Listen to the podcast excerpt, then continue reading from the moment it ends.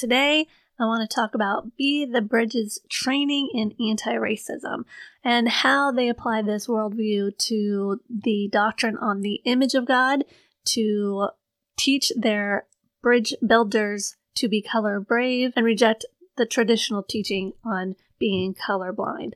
All of this today on Thoroughly Equipped.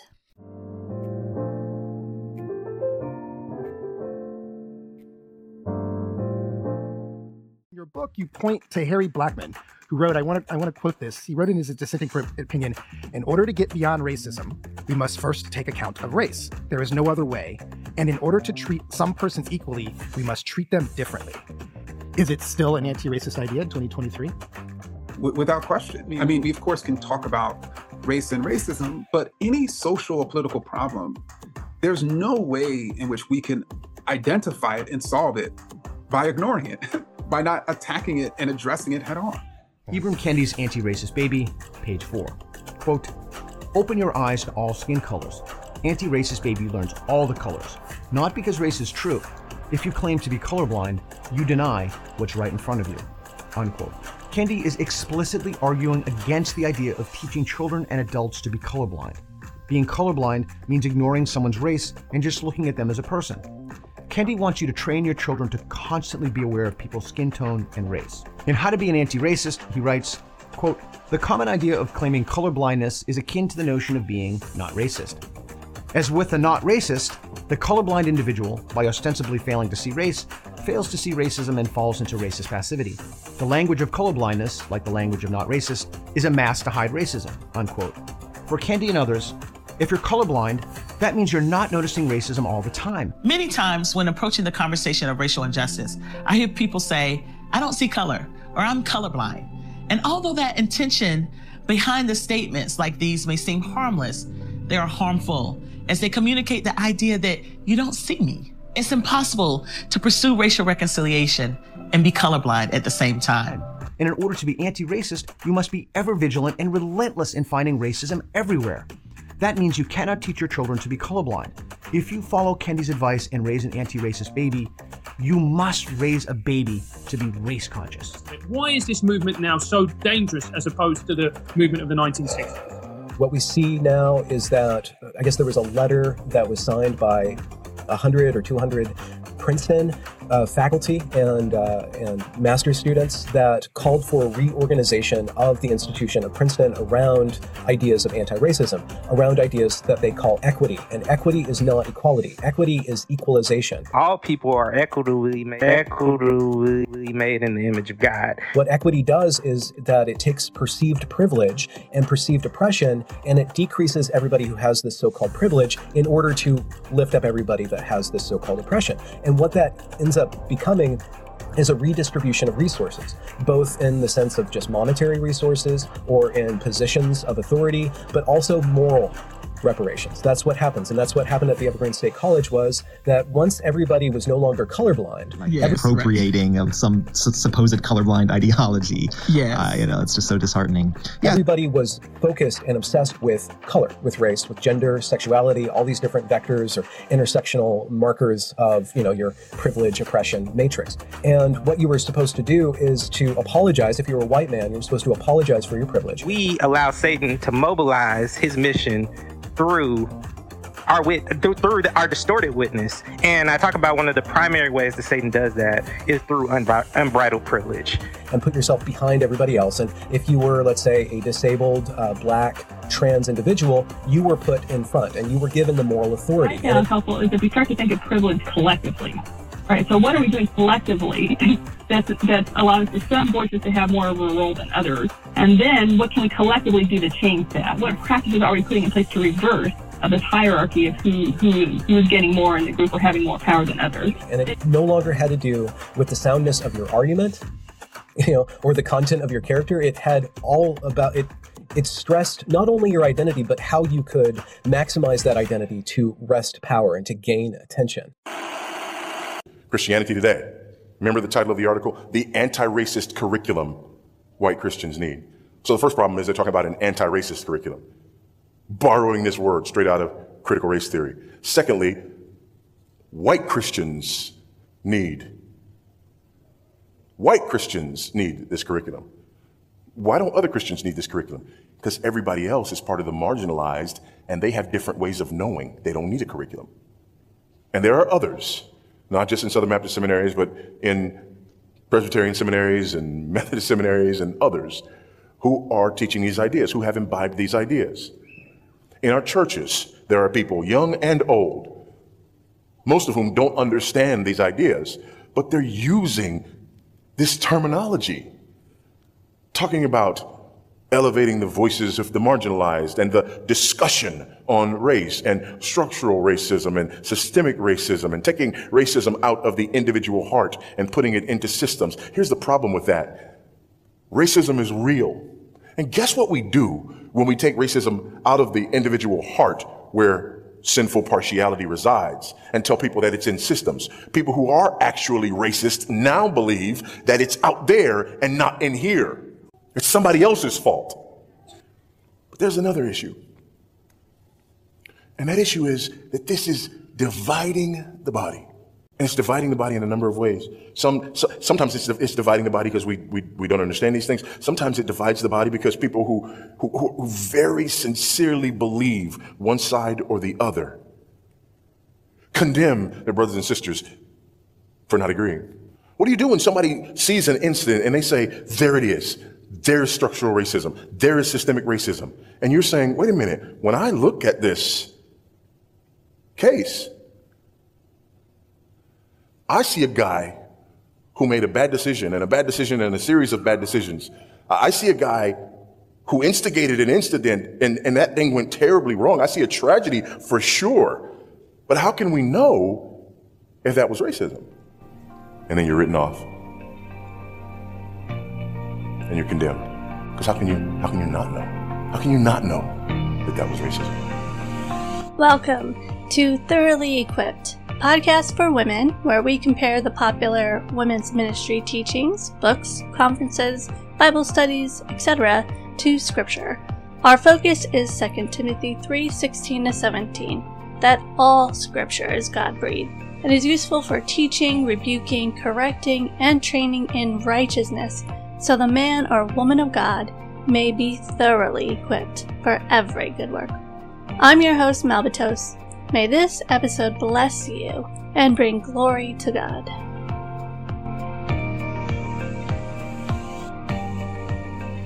Hey guys, welcome again to another episode of Thoroughly Equipped. So glad that you could join me today.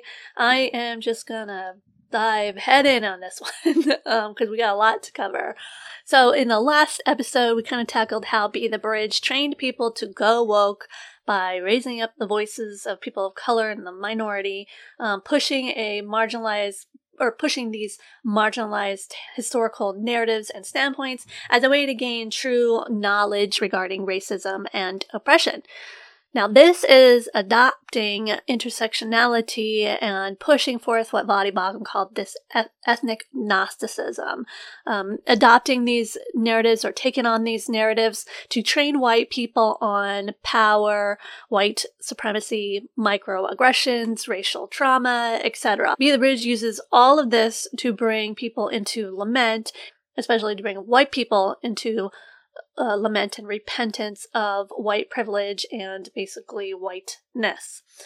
Today, I want to talk about anti racism in Be the Bridge training. So, Be the Bridge is very clear from the very beginning. It's not hard to listen to the podcast, go to the website, read the book.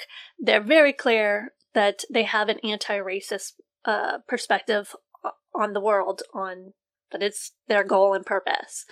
Uh, on the book, there's um, a review by Pastor Daryl Ford from Icon Community Church who says this quote, This is a must read primer for anyone seeking to be a peacemaker rather than just a peacekeeper.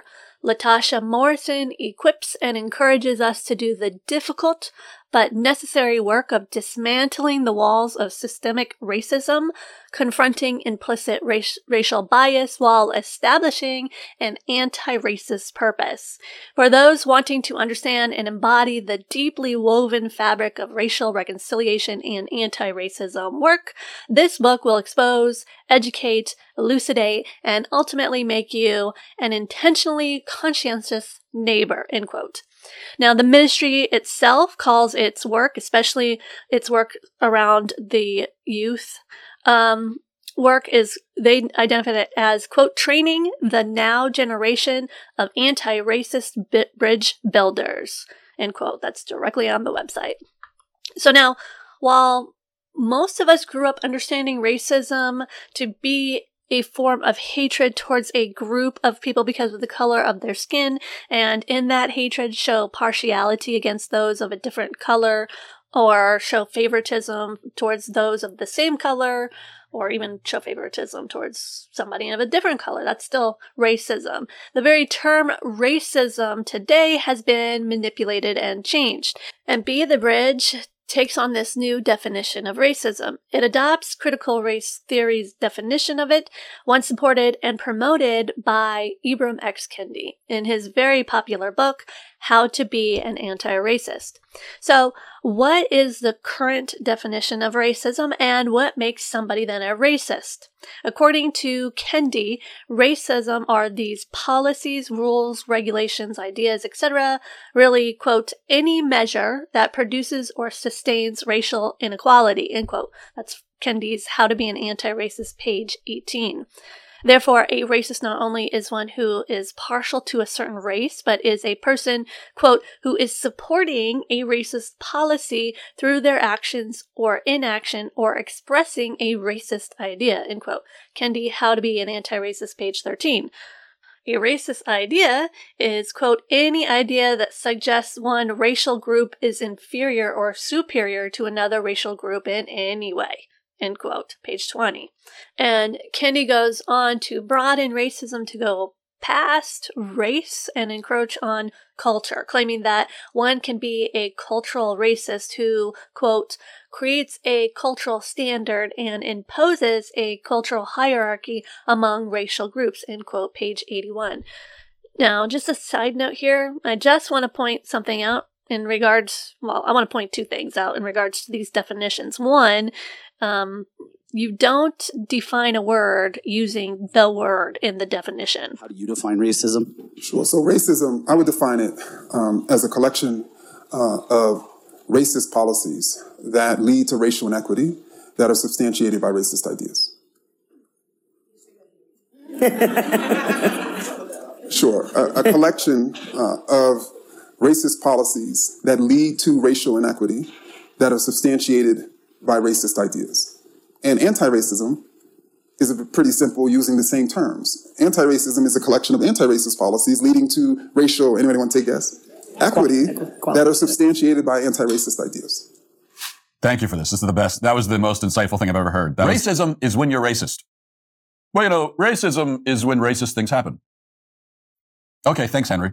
Was very illuminating. So later on, as you read the book, he gets a little more clear into what racist means and stuff like that. But as you can see from what I quoted, in defining racism, he uses the word racism or racist. So that's one issue there. But the other issue I want to point out is um, this idea of cultural racist, being a cultural racist or imposing cultural standards as um, somewhat as having these standards that are better than other uh, cultures. Uh, Christianity itself has a certain set of beliefs that create a certain type of culture. In fact, all religions impose upon people of different races, regardless of their race, their own religious culture. Accepting this as an act of racist behavior logically takes you to the conclusion that proselytizing becomes a racist act. Oh, and to integrate from one culture to another would be partaking or allowing that dominant culture to perpetuate what he defines as cultural racism. Okay, so back to racism. Well, I've kind of laid out very quickly for you the new definitions of racism, what it means according to Ibram X. Kendi and critical race theory, um, what it means in the woke culture today to be a racist. So I want to briefly give you the bird's eye view of what it means to be anti racist then. To be anti racist is to look at all ethnicities as being equal. And this sounds great. Quote, to be anti racist is to view national and transnational ethnic groups as equal in all their differences. End quote, page 64 of anti- How to Be an Anti Racist. The problem is how Kendi and other anti racists support the claim that all ethnic groups are equal. First, they presume that ethnic equality would result in equal outcomes, rejecting that ethnicity is not the only thing that might affect an outcome. Upbringing, religious belief, moral standards, worth, uh, work ethic, and culture also have an effect within the ethnic heritage that could lead to certain outcomes and lifestyles. And because anti racism is all about equality of races, not equality of the worth of a human being, but equality in what are outside appearances that should result, by their ideas, should result in equality of outcomes, i.e., equity.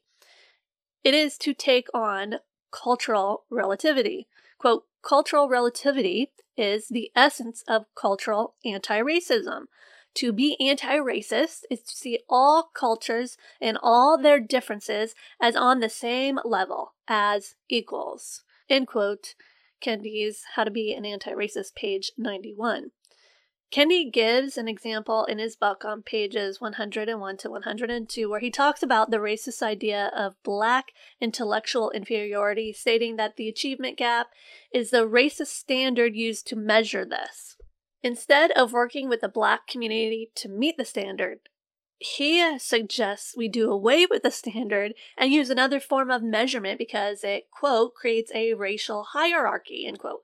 And to, quote, believe in a racial hierarchy is to believe in a racist idea, the idea of an achievement gap between the races, with whites and Asians at the top and blacks and Latinx at the bottom. This creates ra- racial hierarchy, with its implication that the racial gap in test scores means something is wrong with the black and Latinx te- test takers and not the tests. From the beginning, the tests, not the people, have always been the racial problem. End quote, page 101 to 102. So, what was his solution? Quote, what if different environments lead to different kinds of achievement rather than different levels of achievement? What if the intellect of a low testing black child in a poor black school is different from and not inferior to the intellect of a high testing white child in a rich white school? End quote. Page 103. So Kendi is arguing that the intellect of the black student is a different intellect, but equal intellect. The problem is not rooted in the person, but the test that rates children's intellect a certain way. Like what I quoted earlier, to see the children's intellect as the same, but the test ranks one student's, the white or Asian student, outcome as more important or of higher value than the intellect of the black students. The standards are the problem. Now, I understand where people might be coming from here as a homeschooler we challenge education and the ideas of standards and tests and um, have to actually think about these things as we want to train up our kids to be uh, well rounded in their education. There may be certain people who look at higher intellect of individuals and claim that their worth surpasses others. But a good reading of scripture and understanding that God's foolishness is wiser than man's wisdom and the weakness of God is stronger than man's strength corrects the prideful sin of basing someone's worth on external things. God, in His grace, gives wisdom to those who the world would call foolish. God shows no partiality in the gifts and talents He gives, the differences in gifts are an absolutely wonderful thing. But just because one ethnic group excels in intellect while another ethnic group may excel in art doesn't mean that they will produce the same outcomes in life. They both have their worth in culture and society, but they will produce different outcomes because what they ethnically bring to the table is not the only factor in the disparities between them. Ultimately, and what is most important to understand as a Christian is that the full wisdom of God is given impartially to us in Christ. If God gives as he pleases and sets no standard to receiving this wisdom in the gospel, then why would anyone think someone's worth was directly related to anything worldly like ethnicity or intellect? All are sinners, all are in need of Christ, making all of us wretched, naked, and blind beggars spiritually. Hell is the equitable outcome of our nature. To focus on inequities is to live in the flesh and not in the spirit as God calls us to. But of course, teachers such as Ibram X. Kendi and those within the Be the Bridge ministry don't go to scripture to fight partiality because partiality is not the sin, but hierarchies and ethnic inequities are. This type of thinking causes all sorts of problems. Just think how this might apply to the standards of morality and how we determine if something is good or evil. It eliminates scripture as a standard and the way to test the righteousness of an individual, because this would be a whole other episode. I think I need to move on from this. but because anti racism is to reject policies, laws, systems, and standards that institute hierarchy and supposed oppression, one can't just not be a racist. If you are benefiting from the privileges that are granted by these systems, then you are participating in racism. Quote, there is no neutrality in the racism struggle. The opposite of racist isn't not racist, it is anti racist. What's the difference? One endorses either the idea of a racial hierarchy as a racist or racial equality as an anti racist.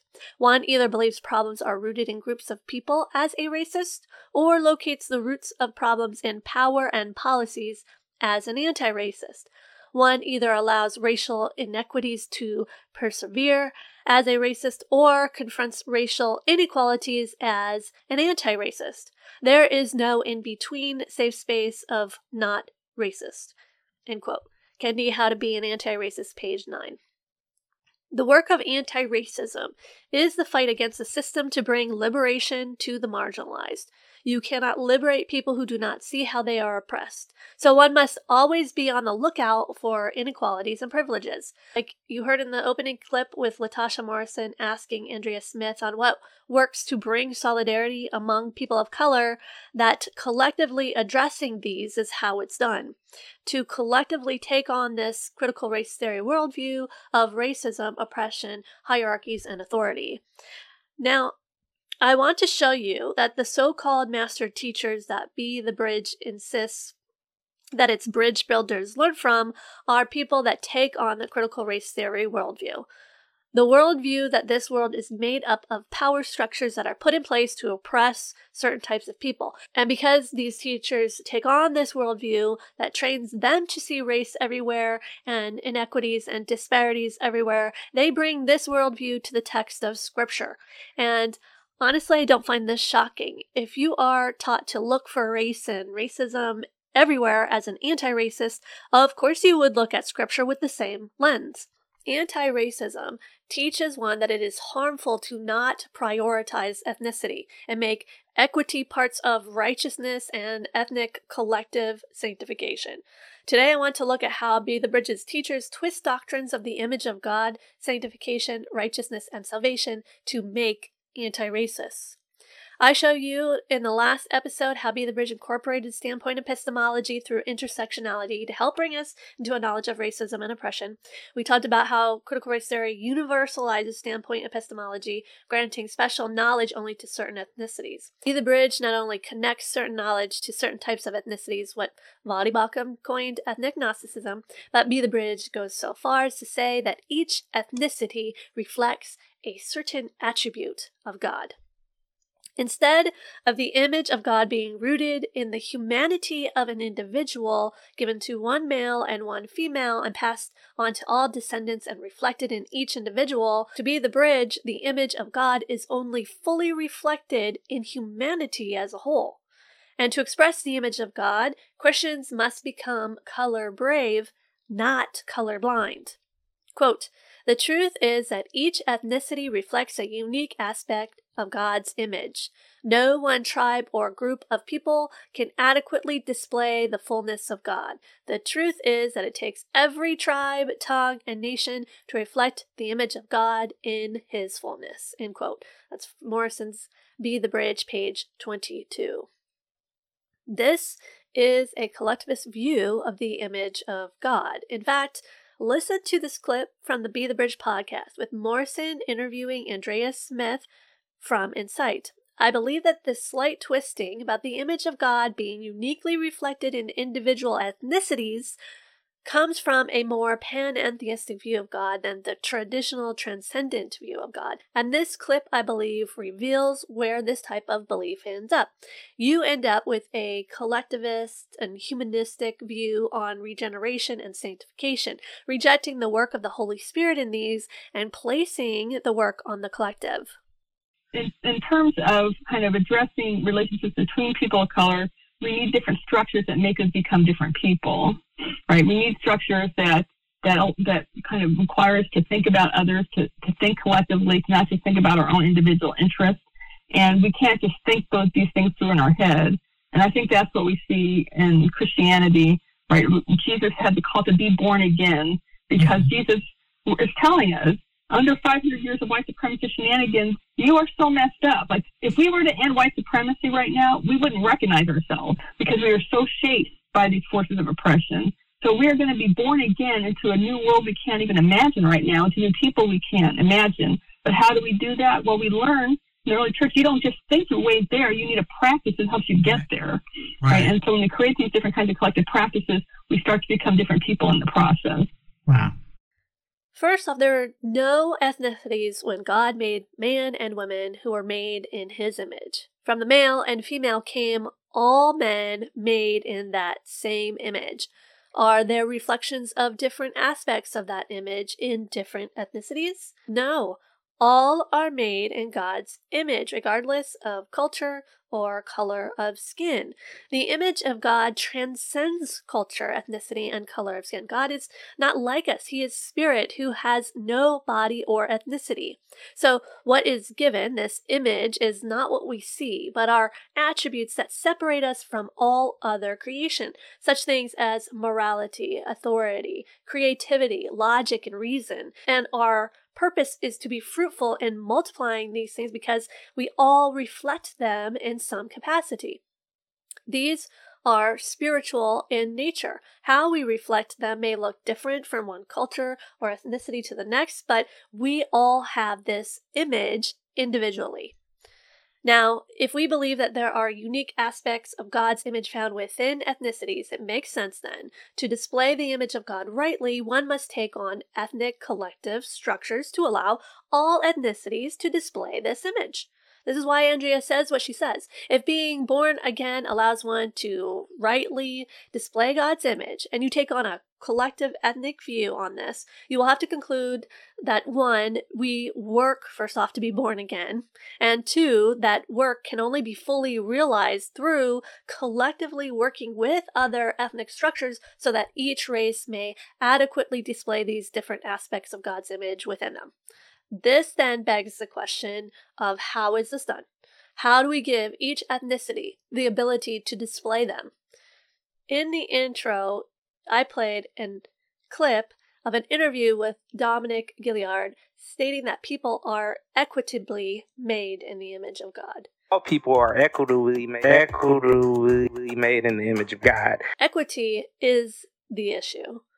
We must understand that this is at the very core of critical race theory. It's at the core of social justice. It is the expressed goal of an anti racist. It's not about equal opportunity, but about equitable outcomes. Think of equity as just plain fairness. Everybody has the same outcome. They all exercise the same power and authority, and they all have the same privileges. They all own the same, etc. To get everyone to the same outcome, really, all must, in essence, believe the same. Now, I believe that what Mr. Gilliard is saying is that God created all people to have the same outcome. Now, I cannot confirm that this is what he means when he says this, as I have not read his newest book. If you have, or if you've heard this claim of being equitably made in God's image and what they mean by stating it that way, please inform me. I want to read Gilliard's new book, which is about leveraging, uh, leveraging privilege as a Christian. Um, I, I'm trying to figure out what he means by stating the doctrine of the image of God this way. But at this point, I'm making an, basically an educated guess by what I've learned about the liberal church, social justice, and the social gospel. Um, its focus is bringing the kingdom of God to earth. According to the social gospel, God's kingdom is an equitable kingdom.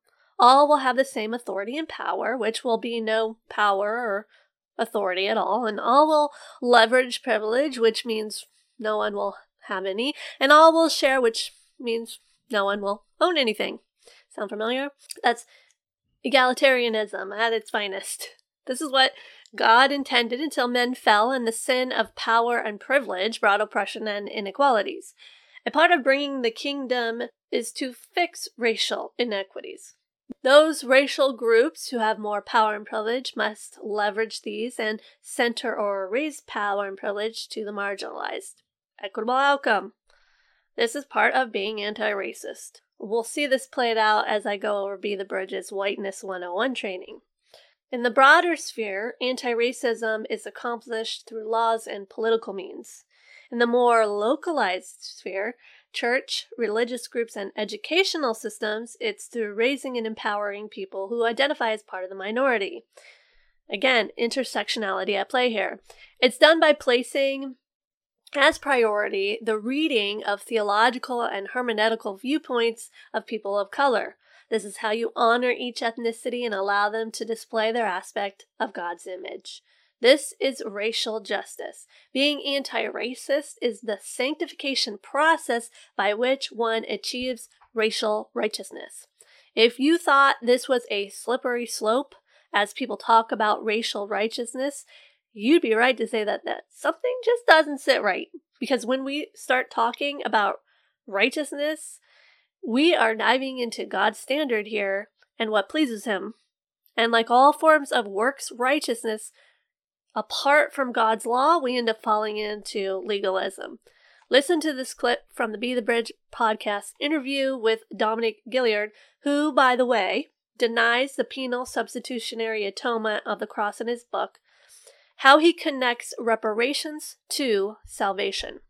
Zacchaeus said, I realized that I have to not only pay back what I stole, but four times as much because I realized that my sin had a multiplicable impact on communities and it harmed people and impacted people that I never directly encountered. And we have to have that kind of maturity within our faith to be able to soberly ex- assess sin and the impact of our sins. And then we can really start to meet and discern with God and community about what does it look like to make reconciliation a, a material reality. And for Zacchaeus, somebody who got filthy rich off of sin and stealing, it meant reparations. And I know that's a scary word for a lot of folk, but it's it's it's right there in the biblical text, and it's really interesting that Jesus doesn't say salvation has come into this house until he actually has articulated this understanding that his reconciliation entailed uh, reparations. Notice that Gilliard went so far as to say that Jesus doesn't mention salvation in regards to Zacchaeus until Zacchaeus not only repents, but bears the fruit of that repentance by reparations. There is a glaring, glaring implication he's making here, hoping to draw our attention to imply that Jesus mentioned salvation to Zacchaeus because he showed that he really repented through reparations. And it's not reparations that we might understand from Scripture.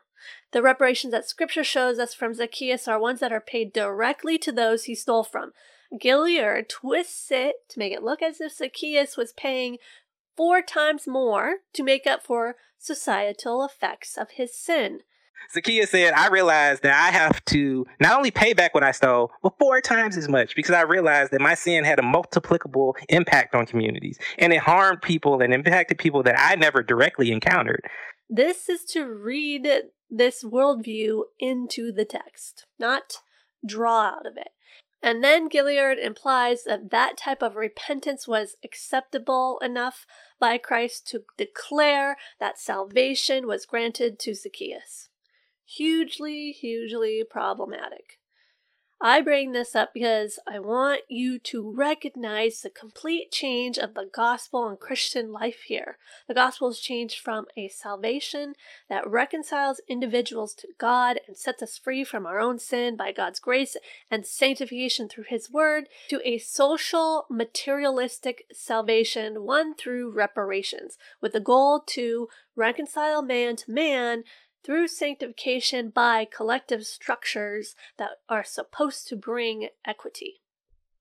Now, think about this. How does Morrison's claim in her book, Smith's view on the collective structures, and Gilliard's reference to salvation affect our idea of Christ, who bore the fullness of deity in one ethnicity?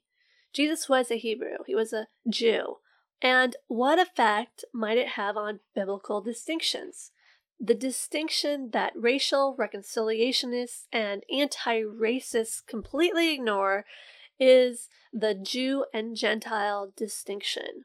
The distinction made not by the color of our skin, but whether one is in Christ or out of Christ. The fullness of deity dwelt in him. He bore the image of God undefiled by sin, and in his humanity, which included his ethnicity, fulfilled all the law that was given to it. The law was given to those of ethnic Jewish descent. And it was the adherence to the law that separated one or united one to God, an adherence that no Jew or Gentile could fulfill until Christ who was the promise given to all the nations, the sacrifice of God that would dissolve the separation between Jew and Gentile and unite us into one man in Him.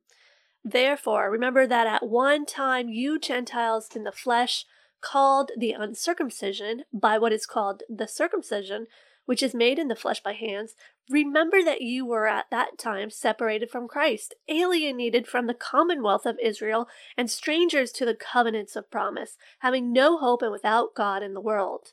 But now, in Christ Jesus, you who once were far off have been brought near by the blood of Christ.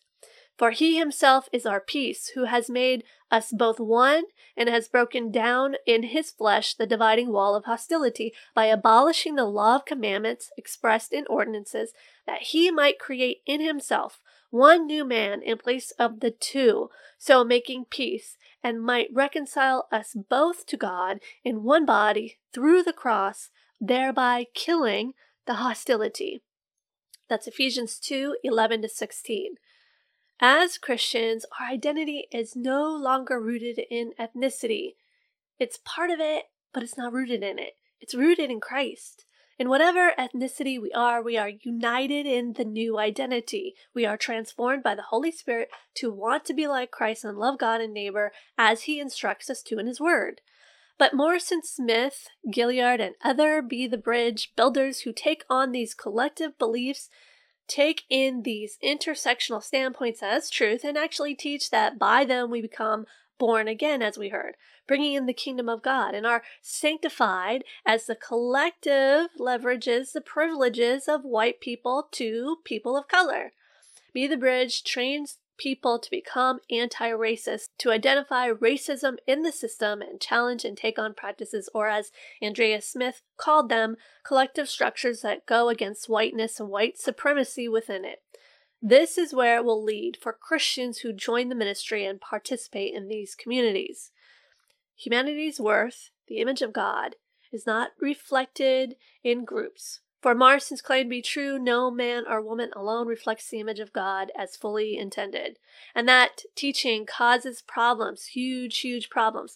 One of the problems, as we will see, will come from her next statement describing what we need to do to fully reflect the image of God, and that is to encourage people to be color brave and not color blind. Many times when approaching the conversation of racial injustice, I hear people say, I don't see color, or I'm colorblind. And although that intention behind the statements like these may seem harmless, they are harmful as they communicate the idea that you don't see me.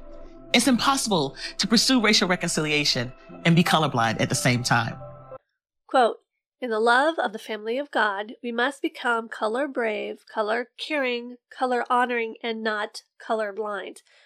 Morrison's Be the Bridge, page 23. Let's dive into this a little more because this phraseology has been passed around a lot. difference between being color blind and color brave. Color courageous discipleship. We've got to be color brave. I like that. I want to be that. Sounds very good, but what do people mean by color brave? And why are we to reject being colorblind? Typically, when we talk about being colorblind, we mean that we desire to get to know a person's character, beliefs, morality, etc., regardless of their skin color. We do our best not to judge one based on the color of their skin and to actually get to know the person, what we may call the spirit of the person. This is how we kill real racism by understanding that each individual is created in the image of God and worth getting to know, worth being treated as I want to be treated because they too are an image bearer. This does not mean outright ignoring the ethnicities that God created. Voddie Baucham expresses this in the same presentation that I used in the intro clip of the last episode, um, in his presentation titled Ethnic Gnosticism, explaining where color blindness might go too far by rejecting ethnicity altogether when God has set our world up to display the beauty of humanity and diversity of skin, culture, traditions, etc. He emphasizes that the church should especially give glory to God in his providence in these things, and how within them he unites us through the gospel. I grasp what he's saying, but I'm not sure I'm there entirely. First, I think it's a bit of a straw man presented by anti racists that when people say they don't see color, they actually mean it. I mean, we all see color, unless you're colorblind or, or blind, but we all see the ethnicity. So we all see color. We mean by saying uh, that we are colorblind that we don't judge them based on the skin color, but we make judgments based on people's beliefs, their their morality and their character, etc. But I agree with Voddie Baucham. I look at ethnicities, color of skin, the different cultures, all of this as God's artwork with hu- within humanity. Art pieces in the past were to produce a sort of display of truth or an idea. Art throughout the centuries have always made a statement. That's their purpose. Even modern art and postmodern art make a statement about the times and the culture. The question is, what is it conveying? In the same way, each person, by the color of their skin, with the ethnic and cultural backgrounds, display the beauty and artistic talent of God. But what is the beliefs and statement that each person portrays? To me, how much of Christ is presented in the individual? This is a unifier among Christians. Any Christian will tell you they want to be like Christ. So I guess what I'm saying is that I believe color blindness is like looking at a piece of art to assess the meaning. We take in the colors, the shape, and the form, but the meaning of the piece is the end result we want to capture and hold on to. But maybe you have a different idea of what color blindness means. Let me know in the comments because I'd like to think about it some more. But color blindness has been twisted and now is taught among critical race theorists to be a form of racism. Quote, the claim of not racist neutrality is a mask for racism. The language of color blindness, like the language of not racist, is a mask to hide racism. End quote. Kendi's How to Be an Anti Racist, page 9 to 10. It is this new epithet of white supremacy as racism no longer is about individual hatred of a particular race, but is a byproduct of structures and systems set up to advantage the white majority. And this is because the teaching revolving around color blindness is one started and promoted in Western thought. According to Eduardo Bonilla Silva, professor of sociology at Duke University, who wrote Racism Without Racist Colorblind Racism and the Persistence of Racial Inequality in America. Bonilla Silva coins the term new racism, forming the idea that racism is perpetuated by taking on certain beliefs. These beliefs that America has been built on. Nia Silva argues that one, racism did not end with the Civil Rights Act, but rather became more covert. Um, and that the avoidance of racial terminology and a growing uh, claim by whites that they experience reverse racism. Um, he argued that there was an elaboration of a racial agenda over political matters without explicit reference to race. So basically, racialization increases, but no one's actually kind of saying race outright. Um, an invisibility of most mechanisms that uh, produce and reproduce racial inequality and that some of the racial practices used today are actually similar to those used in the Jim Crow era. And so, um, what Eduardo Bonilla Silva uh, gave that last point a name colorblind racism. And colorblind racism can be defined as the denial, minimizing, or rationalizing of racism through the claim of colorblindness. By claiming that they are colorblind, uh, Bonilla Silva found that white um, participants in um, in his study could explain away the existence of racism. And so, furthermore, Bonilla Silva called claiming claiming colorblindness itself a racist act. Claiming not to see color or rationalizing racism not only dismisses the experiences of people of color, but also helps to maintain a racialized social system. So, in other words, it sustains a system of structural oppression. In his interviews with them, Bonilla Silva was interested in how white participants understood the persistence of racism in the post civil rights era.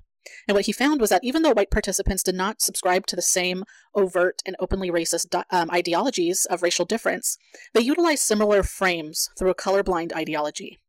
In other words, white participants largely believed that racism was no longer an issue, claimed not to see color, while simultaneously utilizing historically racist explanations to explain why racism wasn't an issue. In his analysis of these interviews, Bonilla Silva identified four central frames of colorblindness. So the first frame that Bonilla Silva identified was abstract liberalism. And for a quick review, liberalism emphasizes individual rights, equal opportunity, and that force should not be used to achieve social policy. And we discussed the idea that even though rights are important, liberalism frames rights in a very individualistic way. And that high individualism is what comes into play with the abstract liberal frame of colorblindness. Participants who used this frame explained away the persistence of racism through the use of liberal ideologies, so Bonilla Silva identified three major forms abstract liberalism took. The first way was rationalizing inequality as equal opportunity. So participants who utilized this frame opposed policies like affirmative action, um, which is providing special consideration of race in college admissions, for example, or job opportunities. Um, they also opposed reparations, uh, which is reimbursing African Americans for the economic impacts of slavery and Jim Crow segregation. And instead, white participants who utilized this frame argued that everyone should have the same opportunities as everyone else. Any policy or program that would ameliorate the generational impacts of racism was viewed as a handout. And the second form abstract liberalism took was meritocracy, the idea that people get ahead through talent and hard work. And the final form is this idea of being against the use of force. So white participants who used this argument essentially said that any social policy meant to force foster racial equality was a use of force against them. In other words, their individual rights, uh, in particular their individual right to choose, was being violated. Notice what are the beliefs of those who claim to be colorblind? Liberalism, individual rights, equal opportunity, meritocracy, being against the use of force, and having the right to choose. In reality, it is these and other beliefs that Western civilization has been built upon that critical theory is after. It wants to undermine and call these oppressive. Now, really, really think about this. What is the source of these types of beliefs? Christianity, ladies. But I digress. Dig deep enough, and the teaching on color blindness within woke ideology is that it is founded on Judeo Christian beliefs. To be anti racist is the goal, and part of anti racist is to embrace color bravery.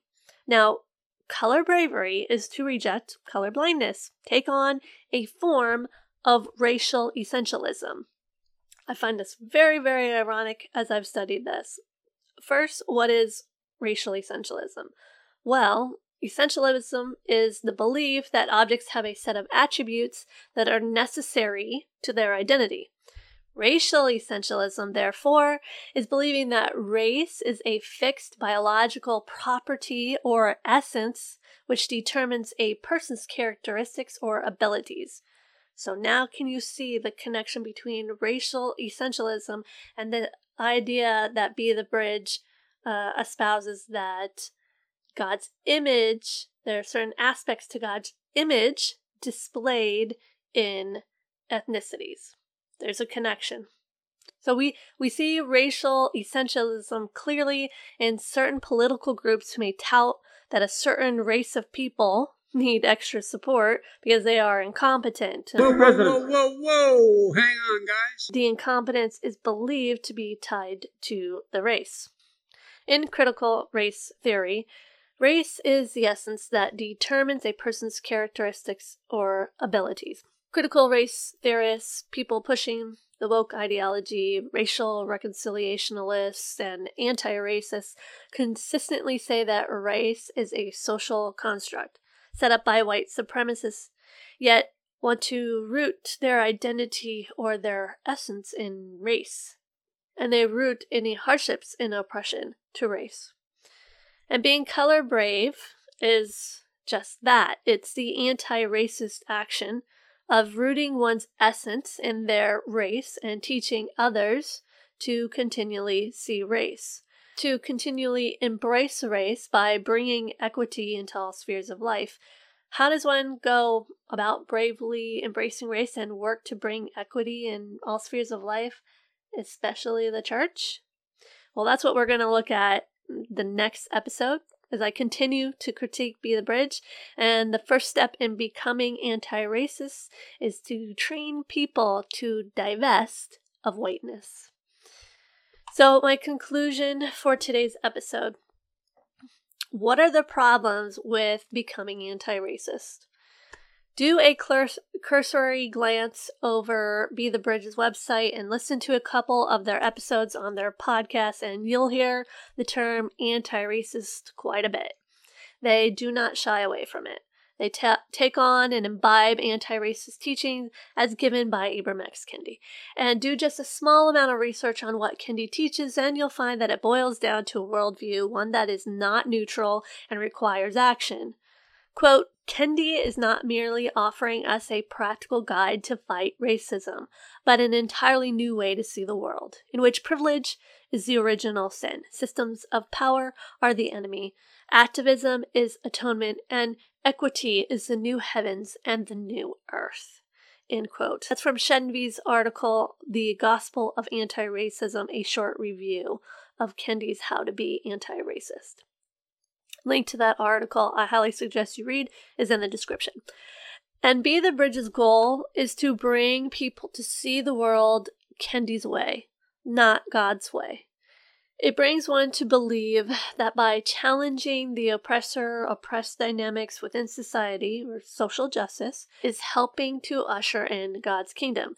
We supposedly do this by allowing the image of God to be displayed through racial differences and setting up collective structures to work together and sanctification through racial reconciliation, reparations, suppressing whites through speech equity, and through centering people of color in the collective, etc., etc. To do this, we take on the belief that we heard in the very beginning of the intro clip that, quote, in order to get beyond racism, we first must take into account race. There's no other way. And in order to treat some persons equally, we must treat them differently. End quote. We must not be colorblind. We must see race. And to treat those of other races equally, we must treat them differently. But more importantly, we must show them partiality. Anti racism demands partiality to produce equity to equalize the power, authority, and hierarchy among ethnicities requires reparations of many forms, such as taking speech, authoritative positions, power privileges, and policies away that don't produce the equitable outcomes anti racism deems acceptable. It means ignoring the hard work and talents, character traits, beliefs, principles, standards, etc. Well, rejecting these things at an individual base and to actually take in race to make sure all ethnicities are represented.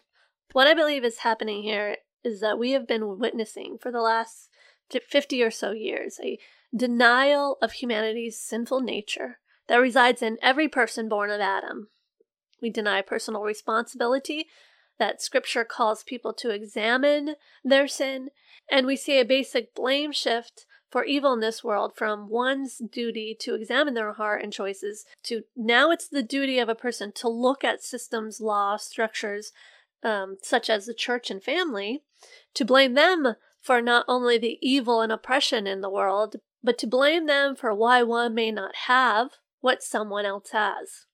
Not only does the system sin against people of color in keeping them oppressed, it makes sure they don't get the same property and material items that they want and that their neighbor has. Our world is promoting the sin of coveting and envy under the guise of equity. The true evil is that we all do not have the same. And to make sure all have the same, we must show partiality to those who have little because of the system. Scripture and true justice calls people to show no partiality, to play no favoritism, regardless of ethnicity, culture, status, class, gender, age, etc. My brothers, show no partiality as you hold the faith in our Lord Jesus Christ, the Lord of glory. For if a man wearing a gold ring and fine clothing comes into your assembly, and a poor man in shabby clothes also comes in, and if you pay attention to the one who wears the fine clothing and say, You sit here in a good place, while you say to the poor man, You stand over there, or sit down at my feet, have you not then made distinctions among yourselves and become judges with evil thoughts? Listen, my beloved brothers, has not God chosen those who are poor in the world to be rich in faith and heirs of the kingdom which he has promised to those who love him? But you have dishonored the poor man. Are not the rich the ones who oppress you and the ones who drag you into court? Are they not the ones who blaspheme the honorable name by which you were called? If you really fulfill the royal law according to Scripture, you shall love your neighbor as yourself, you are doing well. But if you show partiality, you are committing sin and are convicted by the law as transgressors.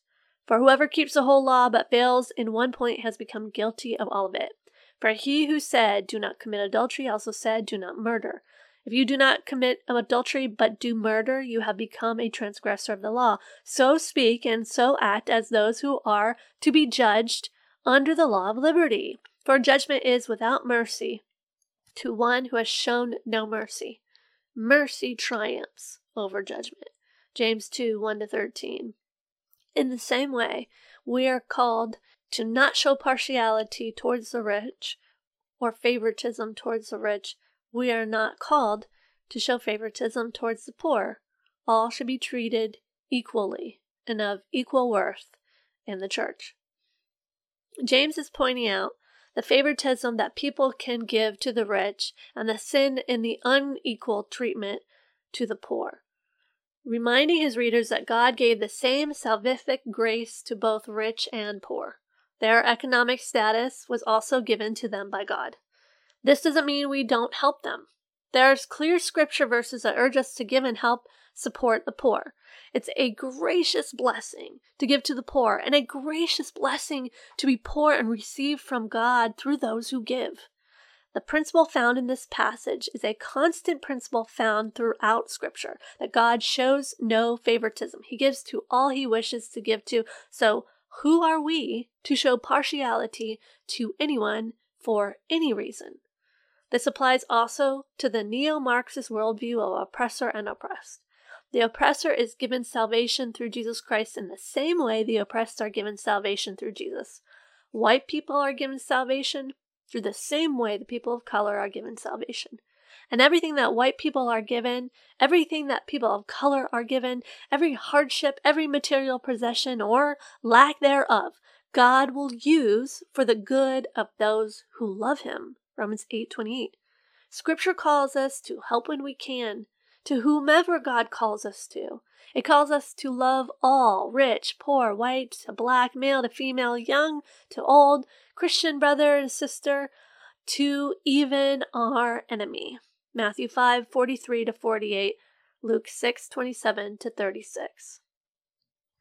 Christian women do not need to become anti racist, color brave, reject color blindness, repent through Be the Bridges ideas of reparations. They don't need to participate in collective structures that leverage privileges from one race to another. We don't need these things to participate in the family of God. We don't need them to spread the gospel or advance the kingdom. Christian women simply need scripture to guide them on what sin truly is, how to repent, and what repentance really looks like. We look to it for Christ and his salvific work. We look to it for sanctification. We look to it to train us in love for brother, for sister, for neighbor, and yes, even our enemies. Christ is all we need, Scripture is all we need, and that is why I pray you are in His Word.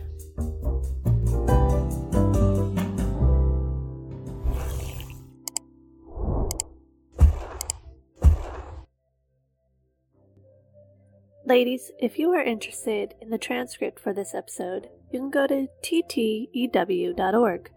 You can find other great resources, articles, blogs, and videos that may bless you in your Christian walk, as well as links to follow me on social media. If you wish to contact me, you can email me at thoroughlyequipped316 at gmail.com. Again, the website address is ttew.org. Thoroughly Equipped is part of Striving for Eternity's Christian podcast community. Striving for Eternity is a Christ centered ministry focused on equipping people for eternity by assisting Christians to have an eternal perspective on life. They strive to bring evangelism, discipleship, apologetics, and Christian living together for the purpose of eternal preparation by exalting God, edifying and equipping the saints, and evangelizing the lost. They provide speakers, online articles, online courses, books, podcasts, and other theological resources, all centered on God's Word. To find out more, go to strivingforeternity.org. And to listen to other podcasts, go to podcast.strivingforeternity.org. I pray that their resources bless you as they have blessed me as we live our lives day by day, praising and glorifying God.